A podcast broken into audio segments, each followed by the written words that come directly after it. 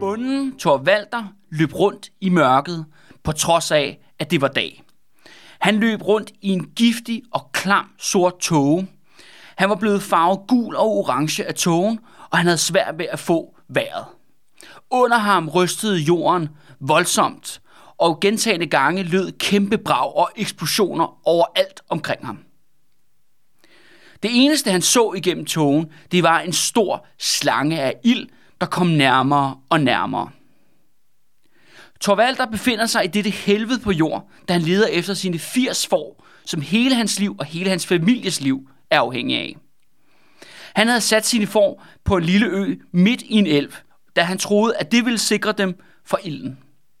Men pludselig kom ilden nærmere, og elven forsvandt, og nu var der kun et tørt flodleje tilbage. Men pludselig hører han vilde dyreskrig og løber imod dem. Han finder til sidst sine får, men kun for at se 80 skrigende, levende fakler, da forne er blevet opslugt af lavaen. Helvedes porte står åben. Det er dommedag Island. Du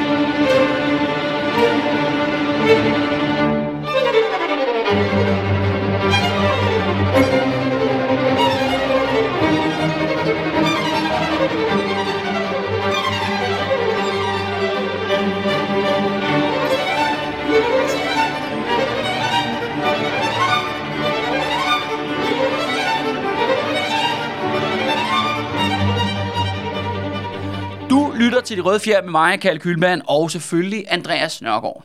Hej Kalle.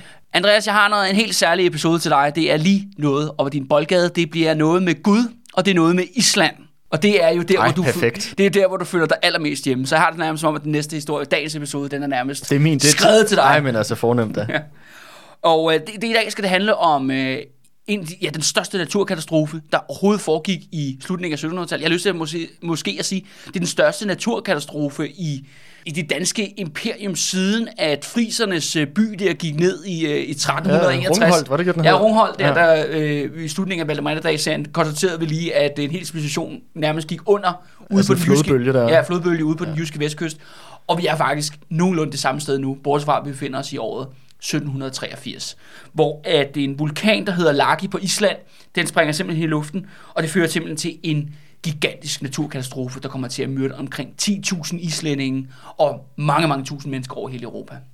Det andet er også med den her vulkan er, at folk i den her periode jo, de tror jo, hvis, hvis vi vender os i slutningen af 1700-tallet, der er noget, begynder med noget oplysningsfilosofi og så videre, så videre, og noget rationalitet og noget videnskab, men også stadigvæk rigtig, rigtig meget magi. Ulykker i naturen, som varsler på, at noget, noget dårligt er på vej, en katastrofe er på vej. Og sådan som Laki-vulkanen spreder død og ødelæggelse, ikke ud over, kun over Island, men over hele Europa, kan man sige et forvarsel til Danmarks Norges fald eller i hvert fald en stor katastrofe ude i fremtiden. Mm-hmm. Den her, jeg skal også lige inden vi går i gang, så skal jeg også have et specielt øh, shout-out til øh, dansk-islandske Sigurd øh, Jacobsen, som har hjulpet mig med en række kilder til dagens episode. Og øh, ja, tak dig Sigurd, og, øh, og igen, hvis man er lytter derude og lytter med, og man har et øh, ekspertise på nogle af de områder, vi kommer ind på, jamen så skal man være mere end velkommen til at skrive mm. til mig. Øh, for i hvert fald øh, Sigurds, øh, ja, han pegede mig da i hvert fald i den rigtige retning, og det sætter jeg meget stor pris på. Yes. Så tak til Sigurd. Ja, tak til Sigurd.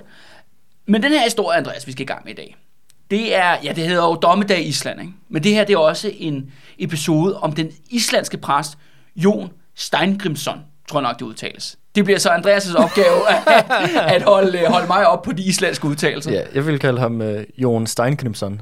Prøv lige sige det igen. Jon Steinkrimson. Jon Steingrimsson. Ja, Ja. puha. Ja, undskyld til alle de islandske lyttere derude. og øh, ham her, øh, Jon der, han bliver kendt jo som ildpræsten Ja, i Island. Han det er et rimelig badass uh, Ja, tilnavn. han er, det fascinerende er, at han har skrevet en lille bog om sin oplevelse ved det der Laki øh, vulkanudbrud, og det er den, jeg kommer til at bruge rigtig meget af i dagens episode. Men han bliver også nærmest optaget som en slags levende legende. Mm-hmm. I, altså, Island. Og, ja, i sin, egen, i sin egen samtid. Og den her historie, Andreas, øh, jeg glæder mig rigtig meget til den her episode, fordi at på mange måder er det noget helt nyt for os. Øh, for det første, vi har aldrig dækket en naturkatastrofe indgående på den her måde i fortiden. Der har heller ikke været så mange i Danmarks historie som Nej. sådan, altså på den måde. Altså mange andre lande har jo haft voldsomme naturkatastrofer. Det er sgu rimelig roligt. Altså når bølgerne går højst i Danmark, så er det jo lige præcis, fordi der er sådan noget flods, øh, hedder det, stormflod eller sådan et Ja, ja, ja, altså. lige præcis. Ikke? Ja, det er ikke mange jordskæld eller vulkanudbrud, vi har. Men der er også noget i den her historie, altså, jeg synes, den er helt vild. Altså, jeg synes, den har en bibelsk dimension, og det er jo også det der med, når det er så en præst og øjenvidne, så er- bliver selvfølgelig Gud og helvede Ja, ja, og det djævlen. bliver tolket alt. Ja, ja, det bliver Ja. lagt alt sammen ind i den her øh, historie. Men det er også en historie, der er fyldt med ja, magi i det hele taget. Mm-hmm. Altså, det, vi ved jo, at, øh, og, så vi har lært, Andreas her, præster i 1700-tallet, de er de er både på Gud og på djævelens side ikke? Altså, de, de spiller, nogle af dem spiller på begge heste i hvert fald.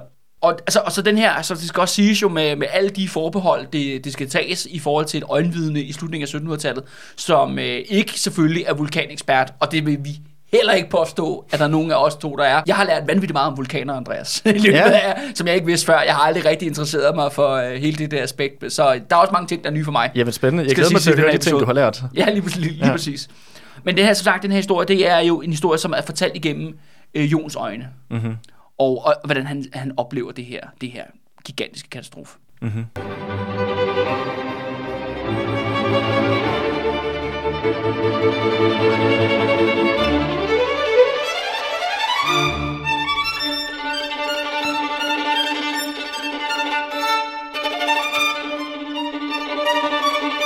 Øh, og Jon han starter med, at han siger jo, øh, da han indleder sin fortælling her om, om Lakke-vulkanens udbrud i øh, 1783, at det var jo allerede gået galt i mange år inden da. Hvordan gået galt? Ja, der var kommet alle mulige varsler, Andreas. Nå, på der den var, måde varsler. Ja, ja, ja, ja, og, Ja, det ja. var, og folk havde jo glemt deres moral, og de var blevet Det er klart, dårlige det er kristne. Ikke? Ja. Det er også det der med, at vulkanen er jo Guds straf over de syndige. Og han, det første, han siger, er, at mange af hans medpræster, de, var sådan, de kunne ikke gennemføre deres gudstjenester om søndagen, uden at være stive. Okay. De skulle simpelthen have noget at drikke, ikke? før Ja, de skulle De skulle have noget brændevin. Ja, lige præcis. Ja. Og han siger også, at bønderne i hans, altså i hans sovn af hans område der, de øh, var simpelthen øh, også så stive, at de simpelthen glemte, hvor mange får de ejede.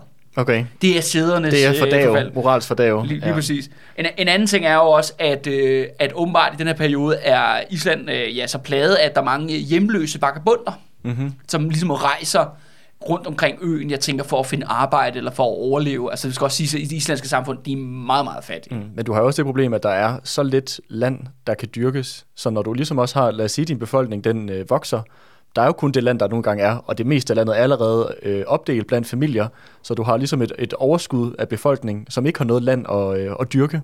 Og så har du ligesom de her omvandrende folk, som ligesom øh, som ikke rigtig kan finde deres Ja. eget, la- lave deres eget landbrug, stifte deres egen familie, øh, som jo ellers er den måde, som samfundet foregår i, i mest af Europa på Ja, det her tidspunkt, ja. jo, altså hvor det er landbrugsbaseret. En prelude til vulkanudbrud, det var jo også, at de her øh, hjemløse vagabunder blev enormt næsvise Okay. og utaknemmelige. Ja. Så de var sådan, når, man, når de kom ind på gårdspladsen der og bedte om øh, noget mad, og sagde, "Jamen, du kan få det her grød, og så var sådan, det skal jeg ikke have noget af.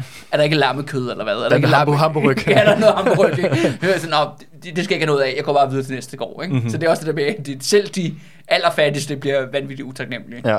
Men det er ikke kun mod bunden, at øh, Jon her, han peger. Han peger også opad. Mm-hmm. Han peger netop også på den danske enevældes apparat i Island. Mm-hmm. De her embedsmænd.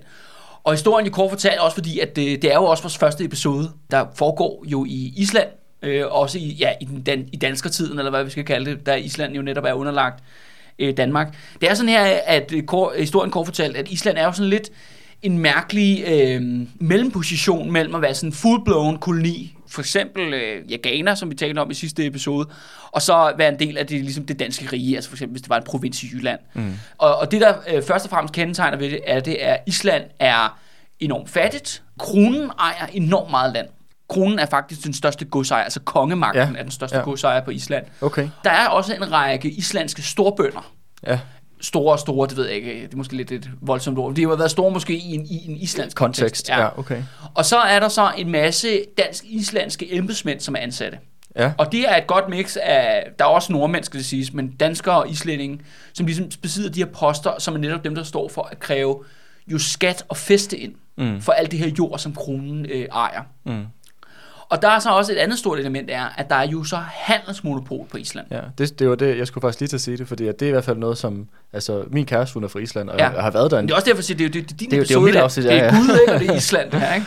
Men, øh, men altså, når, når vi har været derop og, øh, og de ting, jeg har kunne læse mig til, sådan øh, historisk set, så er det tit den der position, som danskerne har haft. Det har været sådan byråkrater, administra- sådan administratorer, og så har det været handels. De har haft sådan monopol på handlen, hvor de jo har taget nogle rimelig øh, favorable øh, rater, Ja. øh, på, så at islændingene, de basalt set er blevet øh, hvad kan man sige, øh, røde ved, høj- øh, hvad kan man sige, snydt, hvad kan man sige, røde ved høj, høj, høj hvad hedder det nu? Røvet ved højlysdag. Den er svær. Ja, ja, ja. ja øhm, altså i forhold til, øh, til, til de priser, de har skulle betale for de her importerede øh, varer, som, Ja. ja. som de danske købmænd har haft monopol på at sælge til dem. Ja.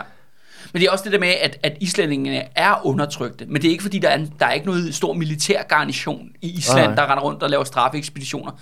Det er sådan her, at islændingenes undertrykkelse er primært gennem fattigdom.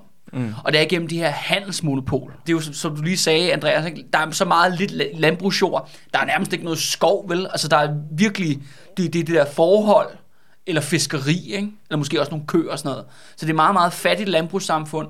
Og det bliver, de bliver så klemt af de her øh, danske-islandske embedsmænd, der får dem udbetalt i skat. Og så samtidig, når hver gang de skal have produkter udefra, og de er dybt afhængige af at få produkter udefra, jamen så er det dansk-tyske handelsmænd, som har det her monopol, som ligesom snyder dem, så vandet driver. Mm. Men de har ikke noget valg.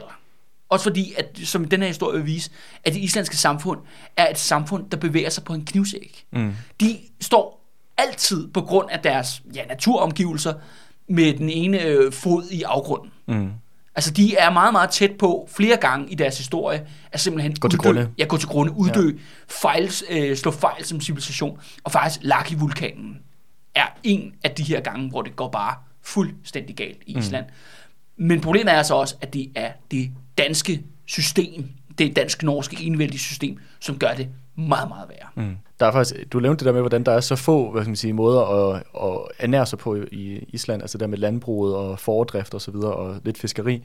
På et tidspunkt, jeg, jeg er ret sikker på det her i slutningen af 1700-tallet, fordi det er nemlig, nemlig inden Danmark-Norge øh, går i opløsning, at der øh, er der øh, et øh, forsøg, hvor de danske øh, byråkrati, myndighederne, de tager nogle rensdyr fra Nord-Norge, og tænker, det kan da være, at vi kan eksportere dem ind til, til Island, og så kan de, så hvis samerne kan finde ud af at leve der helt op nordpå og øh, med deres rensdyrhold, må ikke islændinge kan gøre det samme. Så du tager og, og fragter en masse øh, rensdyr til, til Island og lukker dem ud, og jeg tror, det er noget, du placerer på sådan fem steder på øen, og de uddør alle sammen øh, Nå. inden for ganske få Okay. år. På nær et sted, Nå, øh, som er på, i det østlige Island. Så, øh, så der er faktisk stadig sådan nogle hundrede sådan nogle rensdyr, der er vilde øh, i naturen der.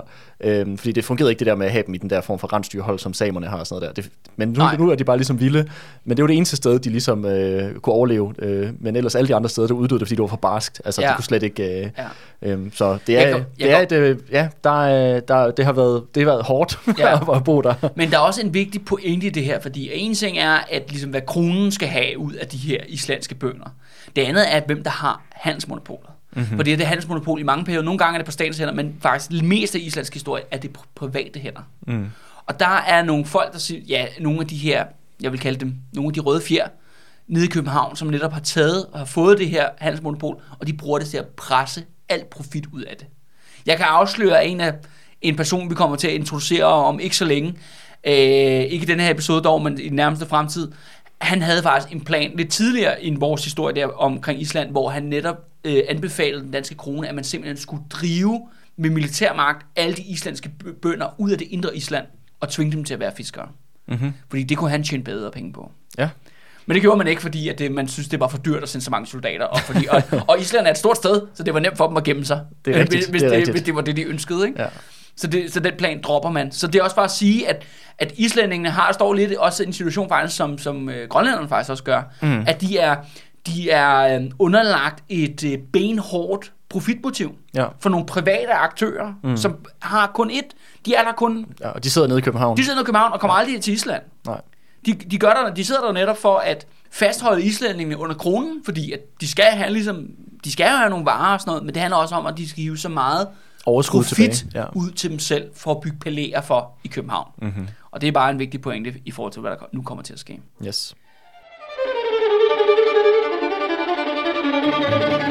Så tilbage til, til Jon her, og, øh, og ja, Laki-området, der hvor den her vulkan ligger. Det skal siges, at det er jo så i det syd, sydøstlige, is, eller måske sydlige midt på Island. Ja, hvis, man, øh, hvis man tager et kort over Island, så ligger der nede i det sydøstlige, sydøstlige hjørne øh, på øen, så ligger der den her store glacier, Vatnajökull. Og, Ja. øh, og øh, den dækker jo Det var en så smuk udtale. meget, meget smuk. Ja. Ja. Øh, det betyder bare vandglacieren. Okay. Øh, fordi der er rigtig stort og masser af vand. Sjovt Ja, ja, okay. nok, det er det, glacier består af. Men, øh, den, men lige til venstre for den glacier, altså lige på den, øh, det må være den vestlige side af glacieren, det er der, det der Lucky-vulkan, den ligger. Mm. Så, så kan man selv kigge på et kort. Ja, selvfølgelig. Og igen, som sagt, øh, Jon har beskrevet, hvordan sæderne er gået for fald. Folk har ligesom, præsterne er stive, bønderne er stive, vagabunderne er utaknemmelige, og de danske islandske embedsmænd er nogle arrogante motherfuckers. Og, men det bliver jo ikke, altså det er jo ikke kun de menneskene, der fejler, det er jo også de magiske væsener, der begynder at vise sig, ligesom indikere, at der er noget under opsejling. Og han bliver ved med, han snakker om, at det vælter simpelthen rundt om, med monstre rundt om Lucky, Okay. vulkanen. Ja. Øhm, og han beskriver også, hvordan noget af det er. Et, et, en af de ting, han ser, det er noget, der hedder øh, reveild. Jeg har aldrig nogensinde hørt om det før, før det stod i den her tekst her. Det er åbenbart en øh, form for svamp, der kan gløde grønt i mørke. Okay. Det har jeg ikke Som om vidt jeg har forstået. Altså nu må, hvis der er nogle natureksperter derude, der ved noget mere Hvad end mig om, det? de kalder det reveild. Reveild, okay. Ja, ja, som er, det er et eller andet naturligt fænomen, som gør, at nogle bestemte former for svampe, de kan simpelthen begynde at gløde Okay. i, i sådan rødende, ja, træer, eller hvad det nu kan være, sådan, du ved, der hvor svampe nogle gange øh, gror hen, ikke? Ja. Og det vil se det her glødende, glødende grønne ting, ikke? Og det får jo folk selvfølgelig af magi, men... men jo, Det lyder også meget magisk. Ja, men Jon, der, han er sådan lidt mere, ah, det, det er revild det der, det, det ved han noget om, ikke? Okay, nå, nå. Han er ikke nar- så let at narre. Det andet er også, som jeg synes er super grineren, det er, at øh, de underjordiske bliver spottet, altså helt vildt i rundt omkring Laki-området, inden vulkanen går i udbrud. Mm. Og øh, de underjordiske, ja, men altså, det er lidt sjovt. Jeg har hørt jo for nogle, øh, ja, et år siden, siden jo, at der er omkring 50% af den islandske befolkning, den dag i dag, tror jo på de her, de underjordiske. Ja. Og ja, altså, som sagt, Andreas, du er jo Islands ekspert. kan du ikke prøve at forklare lytterne, hvad de her, de underjordiske er for nogen? Jo, det er, det, der er lidt delte mening om, hvem, hvem og hvad de er. Nogle kalder dem også bare elver. Men, Ja. men det er ikke ligesom sådan noget Ringnes Herre-elver, med sådan Legolas det og sådan. nej. øhm, men det er sådan nogle små mennesker, som der bor i øh, det der øh, meget sådan karakteristiske øh, lysegrønne mus, som der vokser på de der lavasletter. Ja, Så de bor i de der, sådan, de der lava øh, sten og de der, de der mus, som der vokser på dem. Det er ligesom der, som de angiveligt skulle bo. Og så er det sådan nogle bitte små mennesker, som er magiske. Øhm, og hvad de helt præcis gør, det er heller ikke altid helt sikkert, om, Nej. det, om det er ulykker, eller om det er øh, lykke, de bringer, eller hvad det er. Men det er i hvert fald øh, sådan et gennemgående tema, det er ligesom, at de er der. Ja. Og det er ligesom, øh, og, altså, og du kan ignorere dem, eller du kan, du kan prøve at interagere med dem. okay. Ja. Okay. Øh, Jeg kan bare huske, at jeg har læst om, at der var en, at man skulle bygge en ny vej, ikke så langt fra Reykjavik, hvor at, øh, der var sådan en stor sten, der stod i vejen, og den efter der boede de underjordiske inde i, øh, det, eller de hemmelige folk, blev det også kaldt, øh, inde i den her sten, og, øh, og så derfor, derfor man prøvede ligesom at bore sig igennem sten og sådan noget, men der var ikke nogen redskaber, der virkede på den. Nej, de bliver med at gå i Ja, stykker. de begyndte at gå i stykker, ja. Ja. og derfor siger man, ej, ved du hvad, vi ligger bare vejen uden om de underjordiske hjem. Mm-hmm. Og det er bare for at sige, at, øh, at de er simpelthen øh, det er en faktor i islandsk life, det er de her, de her underjordiske. Og, øh, og Jon her beskriver, hvordan både ham selv, men også andre i området, de oplever ligesom, at der bliver simpelthen spillet med musik og klokker øh, under jorden. Mm-hmm. Og de siger, at det er et tydeligt tegn på, at det er de underjordiske, der er på færre. Der bliver også spottet en masse mærkelige insekter, som er øh, mørkerøde, gule og sorte, og på størrelse med en hånd. Altså Okay. Nogle kæmpe insekter, Nå, ikke? det er alligevel, Så, øh, ja, ja, ja, så det er virkelig sådan, hvad, hvad fanden er der foregår? Det lyder og, så- meget magisk. Og så siger han jo også, at der er rigtig mange, øh, nu har de jo meget, de har jo heste, og de har køer, og de har får jo mm. her i, øh, i området. Og, øh, og der bliver rigtig mange, øh, de her dyreunger, de bliver født deforme. Mm-hmm. Det værste eksempel, det er simpelthen et lam, der bliver født med øh, fuglefødder. Okay. ja, sådan, du ved, sådan en klo, sådan en Ja, ja. fugleklo, ikke? Ja. siger han. Og det andet er også, at øh, hestene, de begynder at spise affald. Nå, for satan. Ja, og det er åbenbart, øh, så ved man, at øh, fanden er løs i laksegade, når, øh, når man ser en hest, simpelthen, den, den spiser ikke det grønne græs, eller høet, man giver til den, nej, den begynder simpelthen at spise affald. Mm-hmm. Så ved man godt, at nu, nu er det snart... Nu er det dommedag lige om hjørnet. Yes. Og det sidste er så også, at i, øh, ja, nu er det jo 1783 det her, det, eller det sk- sker i sommeren 1783, men året før i 1782, der om vinteren, der, er det, det er, der oplever også øh, Jon, det han oplever noget meget, meget mærkeligt omkring øh, hans øh, søndagsmesser. Ja. Og det skal man jo selvfølgelig holde om søndagen, eller ja, det er, jo, der, det er jo der, alle de hvide har fødselsdag, som, Ja, vi, har lært, som vi har lært i sidste afsnit, ja, ja. ja, ja, lige præcis. Og, og der er det sådan her, at han bliver tvunget til ni gange i streg at aflyse søndagsmessen på grund af snestorm. Mm-hmm. Men resten af ugen, altså de der ni uger, der er der simpelthen klart vejr. Okay. Så det er kun på søndagen, så det er jo, den, Ja, det er jo djævlen. det det, er, til. det er jo satan, ikke? der, jeg der, da næsten nok, saboterer, ja. der saboterer søndagsmessen. Så det skulle jo gå galt. Det er jo klart. Og det begynder Alle så, farserne har været der. Hesten har spist affald. de underjordiske har, har, har- har festet, band, ja. ja. og alt muligt. Ikke? Ja, the writing is on the wall. Yes.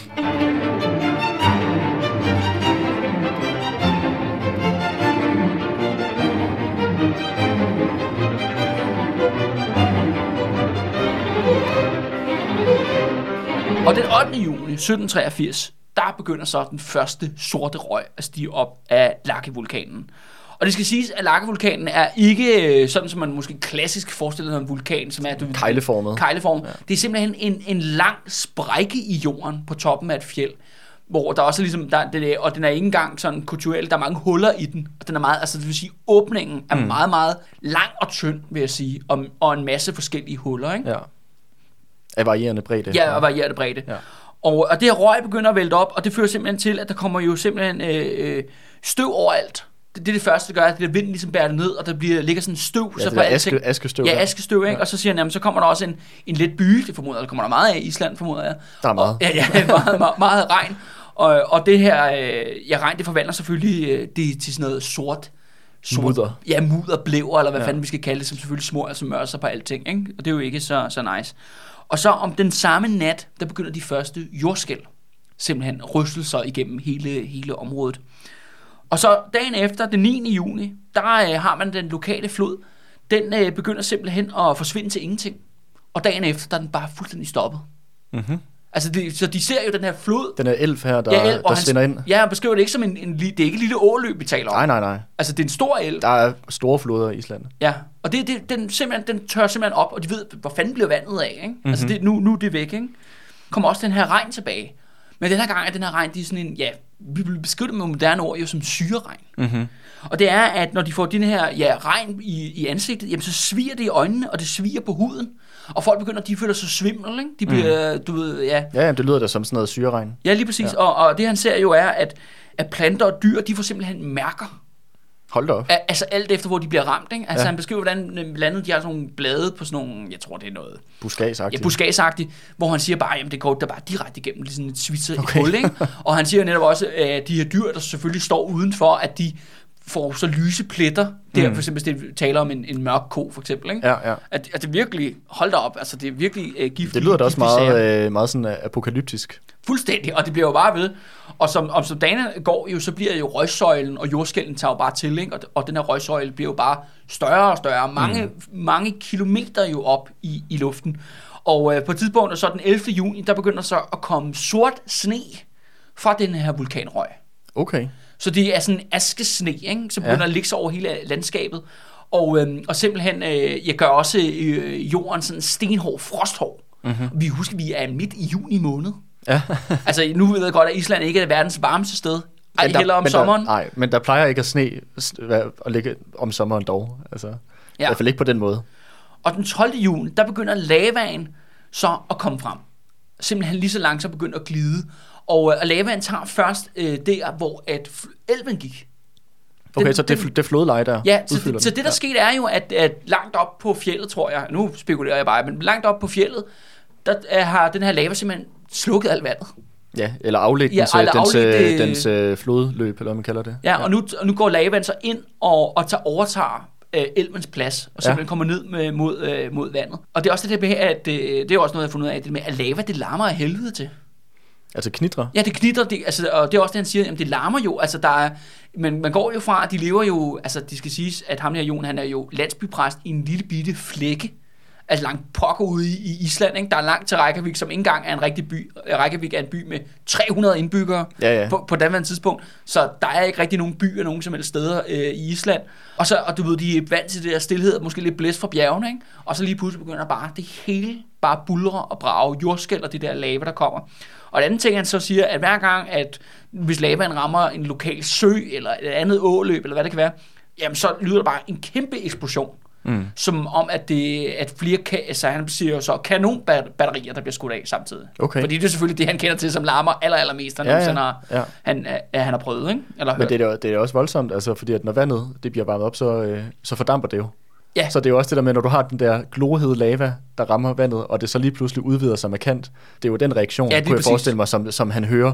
Altså det her med de her natur, forskellige elementer, der, der reagerer eksklusivt på hinanden. Ja, og så siger jeg bare gigantisk øh, øh, bang. Så den 13. juni, der er det der, at Lucky eksploderer.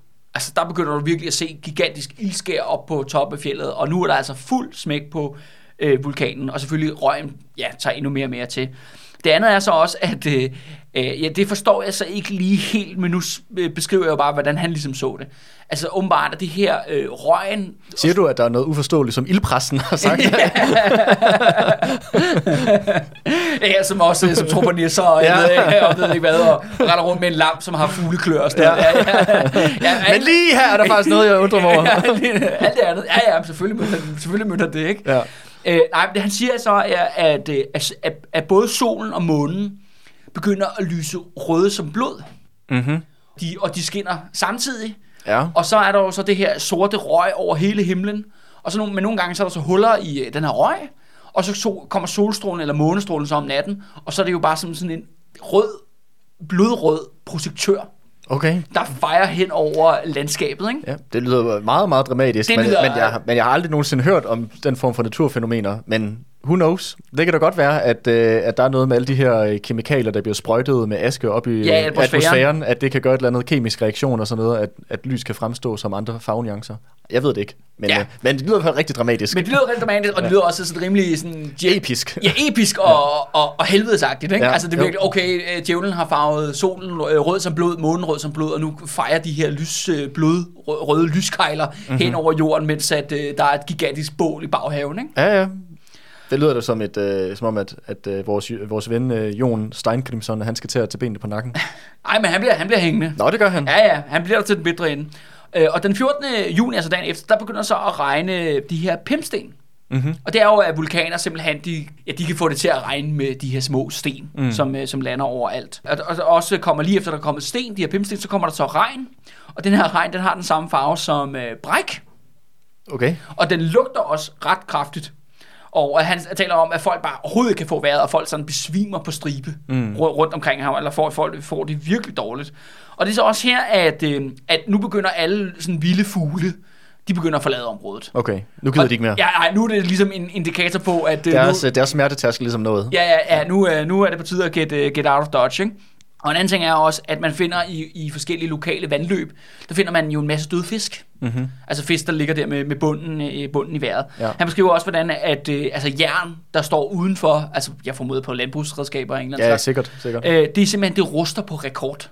Nå, Det ruster simpelthen helt vildt hurtigt. Okay.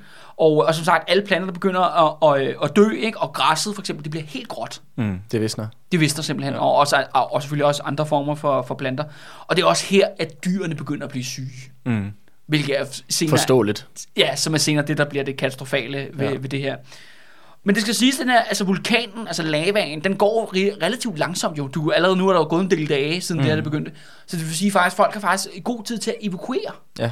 øh, de huse og gårde, der var mest udsatte. Og det er også derfor, at vulkanen kommer ikke faktisk, altså lavaen kommer ikke til at dræbe nogen Nej, nej. direkte. Nej. Men det er konsekvenserne efterfølgende, der kommer til at dræbe rigtig, rigtig mange. Ja, hvad skal man sige? Ja, la- lava kan være, bevæge sig meget langsomt, men det er jo det er jo også meget destruktivt på sin vej. Altså, Ja, hvis det rammer en gård eller et hus eller et eller andet, jamen så, så er det jo, går det jo op i flammerne på ingen tid. Altså. men det er også det, han siger jo, at, at når lavaen så begynder at bevæge sig nedad, at den jo også antænder gigantiske ildebrænde ude på de her græssletter. det kunne jeg sagtens forestille Fordi mig. at, altså, det, græsset er dødt og knastørt, og, det, og ilden, ja, lava er jo mange tusind grader varmt, eller Præcis. hvad, ja, det skal jeg ikke mig på ekspert på. på det er i hvert fald meget varmt. Det er i hvert fald meget varmt. Ja. skal ikke stikke hånden ned i det i Nej. hvert fald. Og, øh, og det sætter simpelthen ild til alting. Ikke? Og det er også det der med, at lavaen sætter jo ild til bygninger, mm. før den egentlig faktisk rammer bygningerne. Mm. Fordi det er simpelthen øh, er så varmt. De her lava begynder så virkelig at strømme jo ud den 5. juni, de, de der dage der, og ødelægger jo rigtig meget af kongens land. Mm. Det, og det skal også siges jo, at før hvad der er, har været landbrug, eller højst sandsynligt græsningsarealer til forskellige dyr, jo, det er jo, jo ubrugeligt efterfølgende. Ja, Fordi ja. nu ligger der simpelthen en sten, Ødemark. ja, stenødemark ja. I, i stedet for, ikke? Jeg har, jeg har faktisk set noget af det øh, område, hvor et Lucky ligesom havde øh, Ja. ødelagt, og det er, altså, det er sådan en gold ørken. Det er øh, sten, sådan helt kulsorte eller grå stensletter, så langt øjet bare rækker. Altså, Okay. der er intet. Jamen, så Øh. det er jo som om, at det helvede lige har kørt, øh, kørt igennem, ikke? Eller sådan, Ja. djævlen lige har kørt igennem der, og lige kvalt af liv, ikke? Ja, hvis man tager det, der hedder, der er jo en, sådan, en landevej, der, der øh, sådan går hele vejen rundt om Island. Ja. Det er bare, den hedder vej 1. Okay, Og hvis Nå, man- nice. og Er der en vej man- to? Øh, sikkert et eller andet sted. Nå, men, den, men, den, men, øh, men hvis man kører af den der vej 1, Ja. ja. nede der øh, ved den sydlige del af Island, så, så øh, kører du ned igennem den slette der, som øh, Laki ligesom har skabt, øh, eller ødelæggelse, Lakis ødelæggelser har skabt, Ja, ja, ja. på den måde. Ja, det er meget, meget imponerende og vildt, vildt Ja. at se.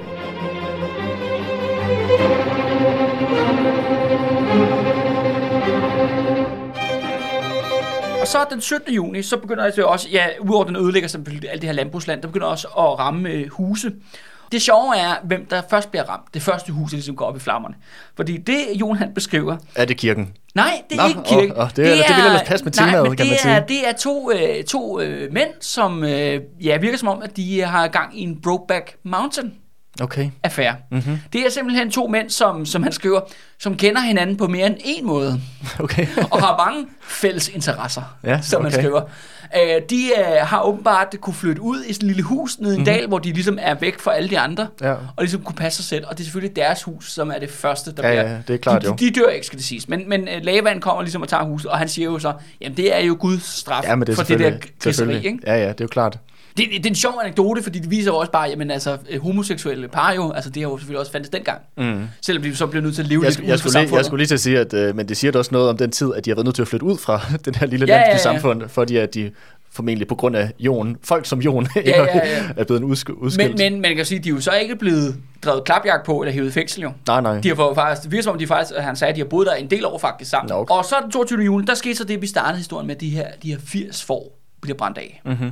Hvor netop igen jo, historien er jo, at ham her bunden, Thor Walter der, han, er, han har prøvet at, at, de der 80 får, og det skal også sige, at han er fuld jo, så han ved jo ikke engang, hvor mange der er, så det er 80, det er det, han har opgivet til, øh, til myndighederne, ikke? Ja. Altså, han er 80 får, og han har givet dem rundt, og du ved, kommer lave ned den anden vej, der kommer lave ned den, den tredje vej, og hvad fanden gør han? Og så til sidst han endte med at simpelthen sætte sin får ud på sådan en lille ø i, i en elv, og ligesom, okay, nu må det være Mm. fint, nu skal jeg løbe ned til konen og tjekke, om hvad der, hvad der foregår nede ved huset, og så lige pludselig så bliver det overrasket et nyt lavaudbrud, Mm. og så ender det med, at han ser simpelthen alle de der får, de bliver Går op i bare- flammer. Op i flammer, ikke? Ja. Hvilket må have været et, en voldsom oplevelse, ja, tænker jeg det at rædselsfuldt. Ja, ja, meget ja, sindssygt.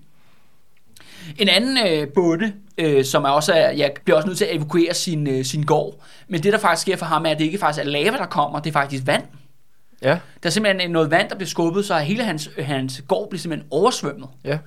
Men Og- det ser du jo tit, at Ja. du har øh, altså mange af de der glacier, som der er mange rundt omkring Island. Ja, Det og, er tæt jo- på, og der ligger også en gletsjer tæt på vulkanen. Ja, det er jo den der Vatnajökull. Ja. Det er den store glacier. Men, øh, men det er jo ofte de der glacier, at de er dannet, fordi at det lige præcis er vulkaner, som der har, øh, stikker op over landskabet. Altså de her tradi- traditionelle kejleformede vulkaner. Og så er det jo, det ligger jo så højt op, så det betyder, at der er koldt op på toppen, og så er det så, de her øh, glacier, de danner sig.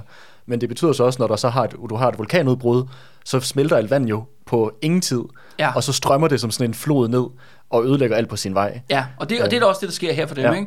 Og, øh, og det er sådan her, de lykkes faktisk, altså alle, familien bliver evakueret, de ligger op på et, et højere punkt, hvor de har slået telte op, og så er de så der.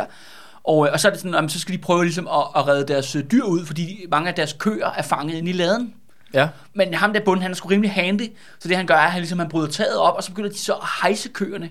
okay. En af gangen igennem sådan en hjemmelavet øh, stilas, øh, de Ja. simpelthen får sat op. Det lyder da rimelig handy. Så meget handy.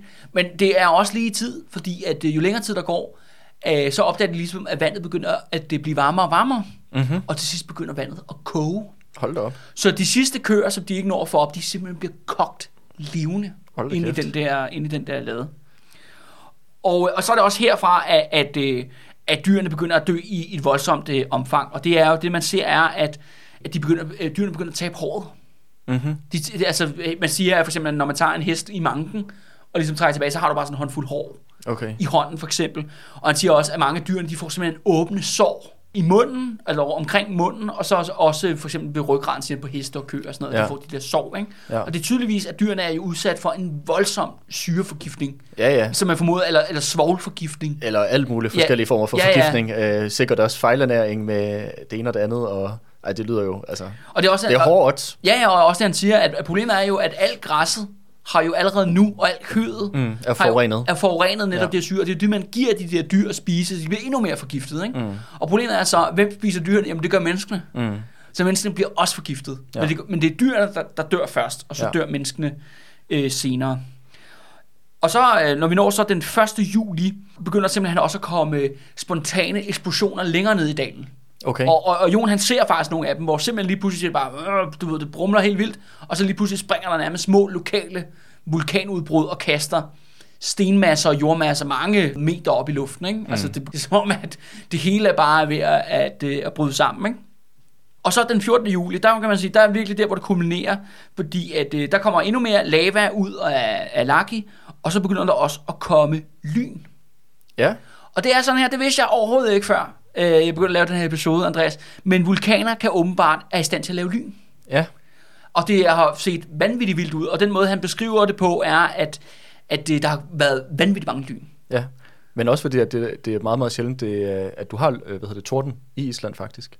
Nå. Op, øh, op i Arktis, det er næsten ikke tordner og lyner. Jeg, ved ikke, jeg kan ikke huske hvorfor, men der er en begrundelse. Det er noget med, Okay. med deres øh, vejrforhold, at, øh, at du Det er simpelthen ikke optimalt for det, tordvejr. nej, nej, nej, så det er meget, meget sjældent, du har sådan torden og, øh, og lyn, så det må da også bare have været endnu mere Ja. vildt, vildt at se, når, øh, når, det er noget, når det er sådan noget, en sjældenhed at opleve det, og så kommer du her med, i forbindelse med, Ja, med vulkanudbrud. Jamen, han siger, han siger det fuldstændig, altså, de har aldrig set noget lignende. Altså, vanvittigt mange lyn. Og, altså, så, så vidt jeg har forstået.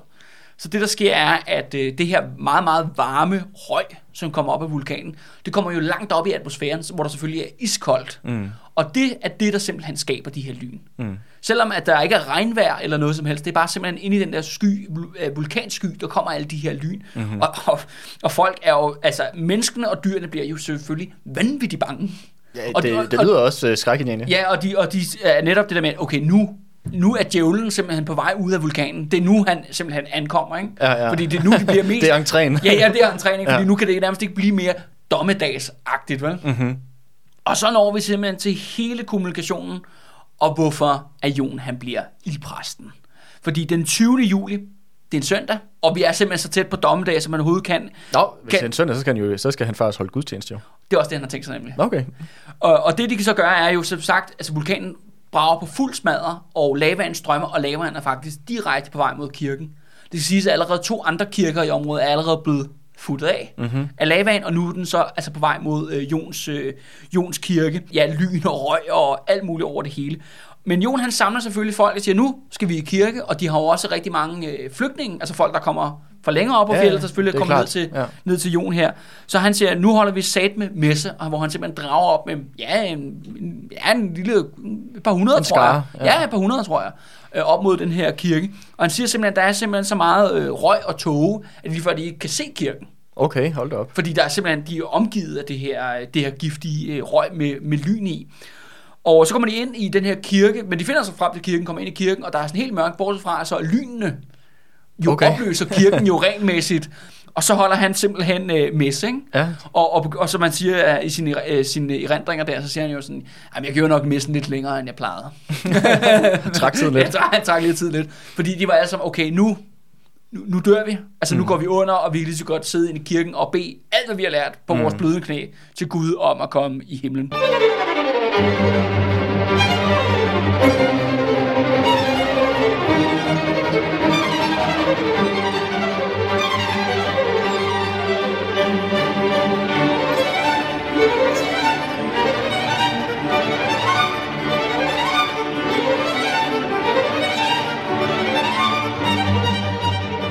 Men øh, de bliver så færdige, og så kommer de ud, og så opdager de faktisk, at lavaen er stoppet. Nå, hold da op. Og det er jo så her, hvor han jo netop bliver ildpræsten, og det bliver også den her kirke søndag der, den 20. juli der 1783, det bliver kendt som ildmessen. Dramatisk. Jeg kan Ja, godt lide ja. det. det Ja, er, der, ja, er, der, ja, der er ja. noget, noget i det. Og, og, og det er jo selvfølgelig, han siger jo, han, Jon han takker selvfølgelig, det siger, det er Gud. Ja, ja. Det er Gud jo, Og der de, har stoppet og de underjordiske. Og de underjordiske i en uheldig alliance fik de stoppet, fik de stoppet djævlen, ikke? Ja. Det er jo selvfølgelig tilfældighedernes spil, kan vi så sidde her jo i øh, bagklogskabens klare lys her i, i 2022 og sige, at øh, Jon og de andre i kirken den der dag, de var fucking heldige. Ikke? Mm-hmm. Men det er jo noget, som levende legender, det er jo det stof, der er gjort af. Ikke? Ja, ja, At han han klart. hidkalder Gud en søndag, og hvad sker der? Altså, de bliver reddet for, for dommedag. Ikke? Mm-hmm. Og, og derfra faktisk begynder så Lucky jo så at stoppe, og udbruddene bliver mindre og mindre. Og den 7. februar, altså året efter 1784, Øh, Det var 8 måneder. Ja, der, det er også lang tid. det er lang tid, men der, det er der, man ser det sidste ildudbrud fra, øh, fra Okay. vulkanen. Og så er det så også her i de her dage, hvor, ligesom, hvor vulkanen begynder ligesom at skal sige, gå ned i gear. Mm. Det er her, at... Gå i øh, dvale. Gå i dvale, ja. Hvor at, øh, at øh, folk siger, at de underjordiske kommer tilbage. At de kommer tilbage. Ja, eller okay. de underjordiske, de begynder så at komme meget mere frem. Ja, ikke? de har også været hi. Ja, åbenbart, men skjul. men det, det han så siger, Jonas siger, at også fordi han oplever det faktisk selv, altså nogle af de andre, at mange af Nå. de der, de der historier, det er jo sådan nogle, "Ah, jeg har mødt en, Ja, min fætters øh, jeg har mødt en ven, utaknemmelig ja. stiv der fortalte mig, at et får fik en kylling, øh, født en kylling, eller whatever, Ja, ja, ikke? ja. Men det her siger han faktisk, han har oplevet selv, hvor at øh, folk beskriver, at det når de går rundt ude på markerne, eller hvor de nu hen er henne, og så lige pludselig så hører de en okse brøle, eller de synes, det lyder som en okse brøle, men lyder under jorden. Og så mange folk begynder så at blive ligesom, bange eller opskræmte og begynder ligesom at løbe væk fra området. Man skal også huske, at det er ikke så lang tid siden, da jorden er eksploderet. øh, forskellige random steder, så det giver god mening lige at, at få trække lidt, når Ja, man hører sådan ja, en lyd. lige tage lidt afstand. Men så siger de så, at den her lyd begynder at forfølge folk. Okay. Ligesom om den går sådan målrettet efter dem, ikke? Og, du ved, og, og, og Jon han siger også, at han oplever det, øh, hvor netop to gutter kommer løbende og siger, ah, og han hører den der lyd der, og ligesom om, at den forfølger dem hen til der, hvor Jon står, og så, ligesom, og så, kommer, og så brøler den ligesom ned under hans fødder, og så finder den. Okay, det lyder da også Meget rimelig... mystisk. Øh, meget, ja, det lyder meget mystisk. Øh, Jon han siger jo så, at han tror faktisk, det er efterskælv. Okay. Og det var også en anden ting med det her, de underjordiske, nu er det ikke fordi, jeg skal øh, stille spørgsmålstegn med 50% af den islandske befolknings øh, overbevisninger, og dog, øh, det er jo også muligt, at det er jo netop på grund af den her vulkanaktivitet. Mm. Der er jo en del af øen, at der kommer fandme nogle mærkelige lyde Ja, ja. en gang imellem på Som en rumlen ja, ja, ja, under jorden. Ja, ja. Og så kan folk jo selvfølgelig høre, hvad de nu hører Ja, ja. i den situation. Men det vil i hvert fald, tænker jeg lidt, vil være en rationel forklaring på. De har meget, altså mange observationer Mm. af, af Ja. under, underjordiske elverfolk Ja, ja. aktivitet, ikke? Det kunne da sagtens være. fra asken og ilden, fordi selvom, eller, eller omvendt måske fra ilden til asken, fordi det der selvfølgelig sker er efterfølgende er at selvfølgelig at vulkanen er stoppet, men det er jo nu dyrene dør, og det er nu sulten kommer. Og som sagt jo er det, at dyrene er forgiftet og dør, og mennesket bliver forgiftet og dør. Så, så det vil sige, at vi har haft de her otte måneder, hvor der har været vulkanudbrud. Ja. Men det er nu, at den reelle tragedie... Det er nu, starter. at, ja, at- folk de begynder at dø i, Ja. i 10.000. Hobetal. Ja, i Ja. hobetal. Ikke? Og ikke kun altså i Laki-området, der hvor Jon han er præst, men over hele Island, og faktisk mm. også meget, meget videre end det. Det er jo lidt svært med dødstal i 1700-tallet. Øh, men man vurderer i hvert fald omkring en 9.000 til 10.000 mennesker døde mm. i Island alene. Og hvor mange mennesker boede i Island på et Halv, tidspunkt? omkring 50.000. Okay, så, Så det, det har været- 20 procent-agtigt. Ja, så det har været, take. det har været Ja. kæmpestort. Ja. Og der er jo ikke nogen, som ikke har kendt nogen nærmest Nej, nej. som ikke er døde af det her. Og, og de siger også bare for eksempel, at i England, som jo faktisk, altså i hvert fald det nordlige England, som jo faktisk ikke ligger så langt væk fra, fra Island jo, mm. i sådan i fugleflugt i hvert fald, at det, der vurderer man faktisk at omkring 23.000 mennesker, de kommer til at dø af de her forgiftninger. Nå, Okay. Og det er simpelthen den her røgen, Ja. det er røgen fra vulkanen, Ja. ja. Laki der, som er simpelthen så giftig jo, at den, den, ja, den dræber jo planter, mm. og, og dyr og mennesker, de indtager sig de her ting, og dør så også, Ja. øh, som, følge, som følge af det, ikke?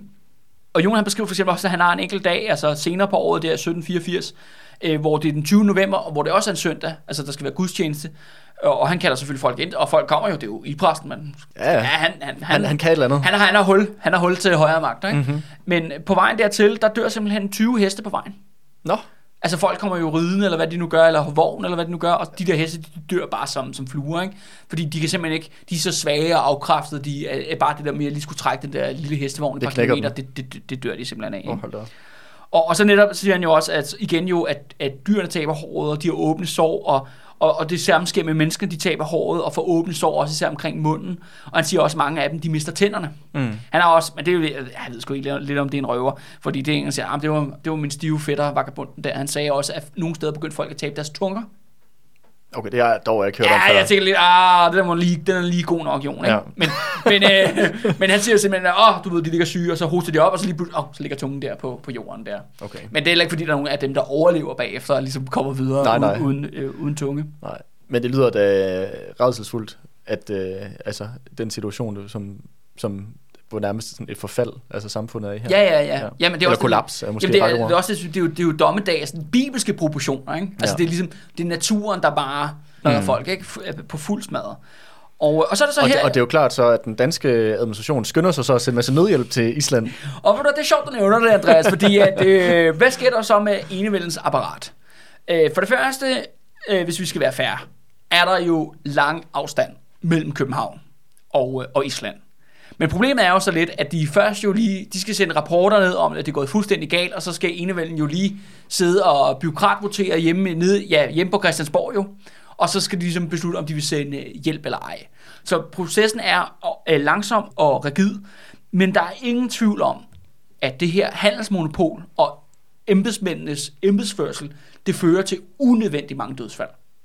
Og det siger Jon også. Okay, så han, siger- han kritiserer det Ja, også. han, han, han går faktisk ud og kritisere det, og tydeligvis, at hvis der blev gjort mere, hvis der blev handlet mere kraftigt, både på lokal plan, men også på national plan i København, mm. så kunne mange flere menneskeliv være blevet reddet. Mm. Det, det kan du godt bilde mig ind. Men, men må jeg lige spørge, hvad, Ja. hvad er det så, når du siger det her med de her handelsmonopol? Hvordan er det, de øh, forsinker, øh, eller, eller på en anden måde sådan stikker en kæppe i hjulet? for det første siger han, at det er jo de her handelsmonopol, de har jo varehuse Ja. ja. rundt omkring på Island, som jo netop indeholder korn og andre fødevareprodukter, Ja, ja, ikke? ja. eller fisk, eller hvad det nu kan være. Og det nægter de at udlevere. Okay, De vil kun altså få penge. ja. Men du har jo bønder, som har mistet alt. Lavaen Ja, ja, har jo ja, taget deres ja. ja. landbrug og dræbt deres dyr. Præcis, du kan heller ikke lige pansætte øh, nogen af din ejendom, for du har ikke noget tilbage. Nej, nej, og der, i starten der er de meget sådan, jamen, jamen du skal betale, og de vil ikke af med de her øh, produkter. Øh, en anden ting er også, at enevælden senere faktisk har sådan en, øh, hvad skal vi kalde det, det er sådan en nødhjælpsindsamling. Altså folk får simpelthen udbetalt nødhjælp af penge, hvor de får øh, alle de, dem, eller det højeste beløb, du kan få udleveret, det er 16 rigsdaler. Okay. Men for ligesom at sammenligne det med, så koster en ko eller en hest 12 rigsdaler. Mm. En enkelt ko eller hest. Så det her 16 rigsdaler, det forslår som en, du ved... Øh, skrædderhelvede. Øh, skrædderhelvede, ikke? Apropos mm. helvede, ikke? Altså det, det er slet ikke nok, og det kan kun jo... De får 16 rigsdaler, og de kan jo ikke opbygge deres landbrug for det igen Nej, nej. på et normalt niveau. De kan måske lige købe et vis mængde måltider af ham der gnier Ja, ja. ja, ja. hans monopol, og det skal Ham man der huske. danskeren, der sidder nede. Ja, ja, lige præcis. Og de her folk jo, de viser sig netop, at de jo vælger at sætte deres øh, arbejdsgivers økonomiske interesser over deres øh, medmenneskers ja, liv. At det er jo det, der bliver, der bliver udslagsgivende. En anden ting er også for eksempel en af de her embedsmænd, øh, en fyr, der hedder øh, Laurits øh, Todal, han er nordmand, han, øh, han køber, i stedet for at sige, at vi uddeler ikke nogen øh, nødhjælp i mit område, det vi gør er, at vi simpelthen for 9.000 rigsdaler, der indkøber vi simpelthen øh, korn. Ja. Altså, og så simpelthen som folk kan simpelthen få udleveret rationeringer. Så man distribuerer noget korn. Ja, og som er jo meget bedre logisk tankegang, det der med, at, at vi køber simpelthen bare en masse mad for de her penge og begynder at dele det ud til folk. Problemet er bare så, at han er også totalt gnier, han uddeler for lidt. ja. Så folk får sådan nogle sulterationer, ikke? ja. Fra 1783 ind i 1784 og ind i 1785, at det er jo det med, at folk bliver jo kun mere og mere svækket. Mm. Så det er også det der med, at det nytter jo ikke noget. Det, er, det, det de gør, er, er for lidt, og det er for, øh, og det er for dårligt. Ikke? En anden ting er jo så også, at, øh, at følge folk bliver desperate, øh, så der kommer jo omstrejfende røverbander over hele Island. Mm. Folk, der bryder ind i folks hjem, eller hvis folk er flygtet, så kommer, bryder de så ind og, øh, og stjæler deres ting. Ikke? Så det bliver Mm. også en urolig tid med masser af Social øh, og uro. Og, ja, armod ja. og, ja, og social uro og sådan nogle ting. Med omstrejfte bander ude, øh, ude på landet. Ikke? Men det er jo også øh, opskriften på, på sådan nogle tilstand her. Hvis der du har sådan en generaliseret, meget, meget akut mangel på helt basale ting som fødevare, så er det jo klart, at så øh, at desperation bliver folk jo tvunget til Ja, at... det kan man blive nødt til. Og øh, hvis, din barn, sul- hvis dine børn sulter, eller du selv sulter, så kan folk jo blive tvunget til, til de mest ekstreme ting. Ja. Øh, og folk, de spiser selvfølgelig, de spiser jo skin og huder og ræb, ikke? Det minder mig lidt om, øh, hvad hedder det, Københavns belejring under Grevens Fight, ikke? Altså, Ja. det er... Men, men igen jo, altså, og, og som Jon også siger, jamen de værste jo, det er jo de rige jo. Det er jo netop alle de her rige danske købmænd, embedsmænd, øh, enevældens apparat, de holder jo på alle deres gode. Det er fandme ikke det, bliver hjælp om de bedste til at hjælpe hinanden, det er faktisk er, er de fattige. Ikke? Mm. Men heldigvis har Jon jo en, øh, en magisk hest. En magisk hest. En, en magisk hest, fordi han har en hest, der ikke vil dø. Nå. Uanset hvor meget øh, Han slår den og giver den syregræs, den, den får lov til at spise. Og den her hest, den er simpelthen så glad for, men den, dens opgave bliver så at bære folk til graven. Nå, wow. Så det, det, den her hest der, den fragter simpelthen 76 mennesker til, øh, til en masse grav på kirkegården. Hold da op. Altså det er også bare, at folk begynder virkelig at, at dø som, dø som, Som fluer. Ja. Ja, hold da op. Og en anden ting, som også er fuldstændig... Nu kan man sige, nu går jo tiden jo, og du ved, der bliver det lidt nødhjælp ud, lidt mad, lidt Men penge. det, det er for lidt. Det er for lidt, og folk render rundt og sulter. Men øh, hvem der så insisterer på at komme tilbage til normalen, jamen det er selvfølgelig enevældesapparat, for de skal selvfølgelig have deres skatteindtægter tilbage. Mm. Så de, de sender simpelthen en dansk islændings embedsmand, der hedder Magnus øh, Steffensen, rundt i det her i hvert fald lakkeområde, eller i Jonsovn. Øh, han ud, udarbejder fire øh, forskellige rapporter, hvor han ligesom siger, jamen okay, hvor meget skat kan vi få ud af det her? Og så bundviser, jamen min mark er lavasten. altså, hvad, hvad er det, hvad Og min får er døde. Ja, det, hvad, hvad er det, jeg skal producere, og jeg skal ja. betale øh, for det her, ikke? Øh, så det er jo fuldstændig øh, meningsløst Og så Jon siger, det spilder tid. Mm. Altså apparatet er fuldstændig hjernedødt. Ja, ja. Altså, det er fuldstændig udtrykt med virkeligheden. Fuldstændig ude af trit med virkeligheden, begynder at udarbejde øh, rapporter om, hvor meget vi kan få i skatteindtægt for næste år. Sådan, jamen, hør, folk dør. Mm. Altså, der er ikke noget... Jeg ved ikke, om jeg er liv næste år. ja, lige, lige, lige præcis, ja. ikke? Og, og for eksempel så beskriver han også, at på et tidspunkt, så, fordi der er jo, altså, der er jo mange andre områder end lige øh, Jonsovn, som er ramt af den her katastrofe. Øh, men så besluttede den her øh, nogle embedsmænd sig for, at øh, han skal simpelthen modtage 40 flygtninge fra et andet distrikt. Men som man siger, jamen, vi har jo ikke noget mad her. Mm. Altså, vi, vi, vi kan jo ikke hjælpe dem på nogen som helst måde. Nej, nej. Så siger jamen det, det skal han bare. Færdig arbejde. Man skal også tænke på, at, at Jon er jo en form for embedsmand. Ja, ja. I enevældens apparat. Han er så bare den, der er længst nede, mm. øh, ligesom i hierarkiet. Mm. Men han får tilsat 40 flygtninge, og han sagde, jamen det eneste, vi kunne gøre jo, det var jo bare at grave dem et hul. Ja. Fordi de døde jo selvfølgelig alle sammen. Så, dem, så de kom jo bare og blev fragtet ind et andet sted fra. Og så, og så fik han de magiske hest til Ja, og så den magiske hest, den fragtede dem til, til kirkegården. Ikke? Ja. Det er jo godt nok også dystert, at det er det, der ligesom er det magiske i den her situation. Det er hesten, der, der, der åbenbart har en, øh, en øh, hvad kan man sige, øh, vel, hvad hedder det, udholdenhed, som... Øh, som fra en anden verden til at fragte døde mennesker. Altså, det er godt nok ja. også sådan, shit, det er også dystert, hvis det, ja. hvis det er det, der sådan er, uh, det var lidt magisk. Sådan. ja, men, eller, eller ligesom det er tegn på, at Gud er stadigvæk med Jon, ikke? At, han, ja, ligesom, at ja. Gud har sendt ham en magisk hest, ja. hest ikke? som modsat til alle de andre heste, som ikke dør. Ikke? Ja. Og i den her situation begynder danskerne så at skulle kræve skat igen af de her folk, der stadigvæk er i live. Ikke? Ja. Altså folk, der har ingenting. De har ja. spist deres bælter, eller ja. sådan ikke? De har jo ikke noget. Og det fører så også til, at, øh, at øh, folk, de selvfølgelig, øh, de, de flygter jo op i bjergene for at undgå de her skatteopkræver. Det er jo meget sigende det her. Altså nu taler vi jo om enevælden som apparat, og vi har jo talt om ja, toppen af det, kongefamilien og apparatet på Christiansborg. Så, læ- så langt ude som apparatet nærmest kan komme, ikke? med deres administration, og så får man faktisk for at se, hvad det er for en oplevelse, folk har faktisk på gulvet mm. af det her system. Ikke? Folk bliver jo virkelig... Det er jo, det, det er jo hjert, som, det bliver... hjerteløst, ikke? Det er ja, hjerteløst, ja. og det er hammerende ineffektivt. Ja, og enormt grådigt. Og korrupt, og, og grådigt, ikke? Ja. Det er det, det, det enevælden er øh, blevet til, i hvert fald i den her periode, ikke? Men du siger, at folk bliver ligesom, øh, at, at af ren sådan, desperation, så flygter folk nærmest ud i, ud i bjergene for at undgå i fjellene, for at undgå øh, skatteopkræverne. Ja, lige præcis. Ikke? Jamen, ja. Men igen, jo, men det er jo fuldstændig blankt. Jo, folk har jo ikke noget at betale skat af. Nej, nej. Og tværtimod, jo, øh, al logik vil jo netop være, at de skulle give dem så meget nødhjælp som muligt. Så de kan komme på fod igen. Så de kommer på fod igen, så ja. de kan opbygge en landbrugsproduktion, så de kan begynde, begynde at betale skat igen. Ja, ja. Det er jo det, der vil give mening. Ja, men det er også det, det er meget, meget, meget kortsigtet. Ja. Altså sådan, lad os vride den aller sidste blodstråbe ud af dem, inden, øh, inden de krasser af-agtigt. Altså, ja. Altså, det er virkelig kynisk. Og, og, det, og det interessante er for eksempel, at nogle af de her penge, altså som der bliver samlet ind, og det her mad, der bliver sendt op og sådan noget, der er faktisk en indsamling i Danmark-Norge, bedre borgerskab ikke? Ja, ja. og Ødlen, hvor man giver bidrag til alle de her islændinge. Man ved godt, at de er blevet helt smadret og de dør som fluer derop. Så der er faktisk sådan lidt der er sådan lidt en kampagne okay. dernede i resten af, af imperiet om at, ligesom at hjælpe de islændinge, men du kan se, hvordan det så bliver eksekveret ja, ja, ja. nede på gulvet af de her danske, islandske, norske embedsmænd, ikke? og det er mm-hmm. jo mhm. helt helt i hovedet. Ikke? Ja, det giver også de, lidt paralleller i forhold til nuværende tid med indsamlinger i, til det ene og det andet rundt omkring. Ja, altså, ja, ja. Hvor, uh, hmm, ja, det er jo ikke, Dan, Danmarks indsamling her den anden dag, som var sådan grotesk ulækker, men det er så, hvad det er. Ja, ja, ja. ja. og mange af de penge der, som du så øh, samler ind, de, giver, de går jo så med nogle strings attached med, for eksempel, så skal de så købe nogle ting, for eksempel øh, vindmøller fra Vestas, for eksempel, Nå, til ja, at, no, okay, no, at lave ja. grønne investeringer og andet, så det er også bare sådan, du bruger bare de lande som sådan transit ja, tilbage ja. Ind, i, ind i det danske erhvervsliv. Ja. Men øh, ja, det var bare en lille... Ja, ja, jeg vil sige, det, der er en stolt tradition, der går langt tilbage i forhold til indsamling og ineffektivitet og udnyttelse af folk, der er i en desperat situation yes. i det danske statsapparat. Ja, ja lige, lige præcis. Vores var, det er jo så på sin vis jo lidt tættere på hjem det her, fordi det er jo en del af ja, imperiet jo. Ja. Det er en provins i imperiet.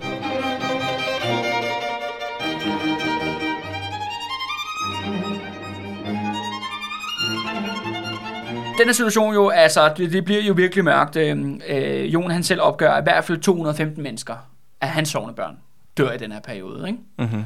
Og som sagt, et sted mellem 9.000-10.000 mennesker øh, på hele Island. Og han er selv også ved at, øh, at dø af sult. De er alle sammen ved at dø af sult. Der er ikke noget jo. Altså, øh, de lever af, de sidste dyr spist. Jeg ved ikke, hvad der blev den magiske hest. Jeg tror måske også, den blev spist i, i sidste ende. Og, og der, der, der desperation, der indser de jo, at der er jo ingen hjælp fra embedsapparatet. Der er ingen hjælp fra staten overhovedet.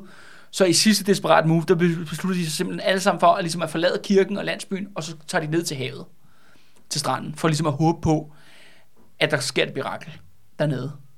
Men, take me to church, Andreas. Hvad er det, der sker? De kommer ned på stranden, og så opdager de, at en kæmpe sælflok har, har simpelthen lagt sig op på stranden. Nå. Og så løber de rundt med køller og smadrer de der sæler, banker dem til døde. øh, og dræber øh, øh, 70 sæler og øh, 120 sælunger. Okay. Så det er sådan nogle de der virkelig små Ja, ja. nuttede, Ja, ja. nuttede, nu- nuttede dyr, ikke?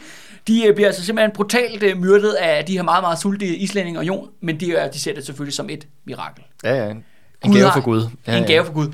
Gud har endnu en gang, øh, endnu en gang øh, reddet dem, og de redder livet. Ikke? Mhm. Mm-hmm. Og det er også derfor, at Jon han har kunne skrive den her bog ikke? Om, øh, om øh, Laki-vulkanens øh, udbrud. Ikke? Mm. Fires of the Earth, Ja, det- kan, jeg, kan jeg afsløre for lytterne. den Det, det skal så siges jo, at der findes, altså jeg er virkelig, apropos, det er jo en anden ting i forhold til dansk historieformidling. Jeg har sådan, den her bog er simpelthen så interessant og velskrevet, at jeg forstår simpelthen ikke, at den er på det danske skoleskema. Altså, den ikke er. Ja, og den ikke er en dansk oversættelse. Ja, der er ikke nogen dansk oversættelse. Altså, der, der findes en gammel, gammel version, men det er sådan kun sådan en, man kan bestille en fotokopiering af inde på det kongelige bibliotek. Det vil sige, der er én version. Ja, okay. Altså, vi taler jo om noget, som... Skilsættende Ja, og- for en del af, og- og- af et, et land, som var en del af Danmark på det tidspunkt, Og, eller øh, og, vi, underlagt og vi Danmark. ved jo også, altså, eller jeg ved i hvert fald, Andreas, der er jo også folk med dansk-islandsk baggrund, eller bare islænding, der lytter med på, på, på den her serie her. Mm. Og det er jo en fucking skandal, Ja, ja. at Island ingen plads har i Danmarks historie. Nej, og På trods af selvfølgelig, at de blev selvstændige i 1944. Ja, ikke? og da de så gennemgik den her, øh, den her katastrofe, så fik de ikke øh, nogen hjælp, mere eller mindre fra Danmark. At de Nej, blev lagt i stikken. Ja, ja, jamen der kan man da, altså jeg vil da så sige, der er der god grund til at, at tage fat i, øh, hvis der er et bittert forhold, ikke? Altså Mhm. fordi det er jo, det er jo øh, kriminelt ineffektivt. Nu et folk, der ligger nede og bløder på jorden i forvejen. Mm, dem sparker man til. Dem sparker man i ansigtet, ikke? Ja. Og ligesom øh, nærmest, du kunne lige så godt give dem dødstødet, ikke? Mm. Når, når sådan en naturkatastrofe rammer som Lakke-vulkanen i, øh, i 1783, ikke? Ja. Men altså, der er, der er jo også noget stadig lidt øh, sådan bitter, bitterhed nogle gange Ja. i Island i forhold til Danmark. Jeg ved nu ikke, om så meget det har noget med Laki-vulkan at gøre. Nej, nej, men, Specifikt, men, men, det tror jeg men, nu ikke. Men men, der, men, det der handelsmonopol. men ja, det er, det, det er, jeg tror, det er mere sådan den form for ting, som der stadig Ja. er sådan et... Øh, jeg tror også, man, man skal passe på ikke at overdrive det. Nej, der, nej, nej. der, der er Ja, ja. sket meget, i de, si- siden Island øh, løsrev sig og fik selvstændighed. Men der er ligesom stadig den der sådan underliggende ting, nogle gange man hører det der med sådan, i tv-serier og andet, hvor, øh, eller islandske tv-serier og sådan noget, hvor de gør lidt grin af de der danske imperialister og sådan lidt. Ja, ja. Hvor det er sat øh, lidt med et glimt i øjet, men det er også, lidt, det er også Ja, de mener det også lidt. Altså. og, og det er jo igen jo, altså det er jo ikke fordi, at øh, Islands del af imperiet, det er jo ikke fordi, det er kendetegnet ved, du ved, straffeekspeditioner og soldater, der har nedskydninger i landsbyer eller noget Nej, som nej. Men det er jo kendetegnet ved det her økonomiske system, som er sat op for at udnytte dem. Mm. Og, og det, jeg vil ikke engang sige, det er jo ikke engang fordi, den enevældige stat bliver rig på at have Island, men de der individuelle personer, der gør. Ja, ja. Og speaking of individuelle personer, der bliver voldsomt rige. Den næste episode, eller næste gang, Andreas, på, på De Røde Fjer her, der skal vi netop tilbage til det mørke hjerte i imperiet, netop Christiansborg. Fordi at øh, der er drengen i buret, Frederik, han leder netop efter allierede til at begå et, øh, et statskup.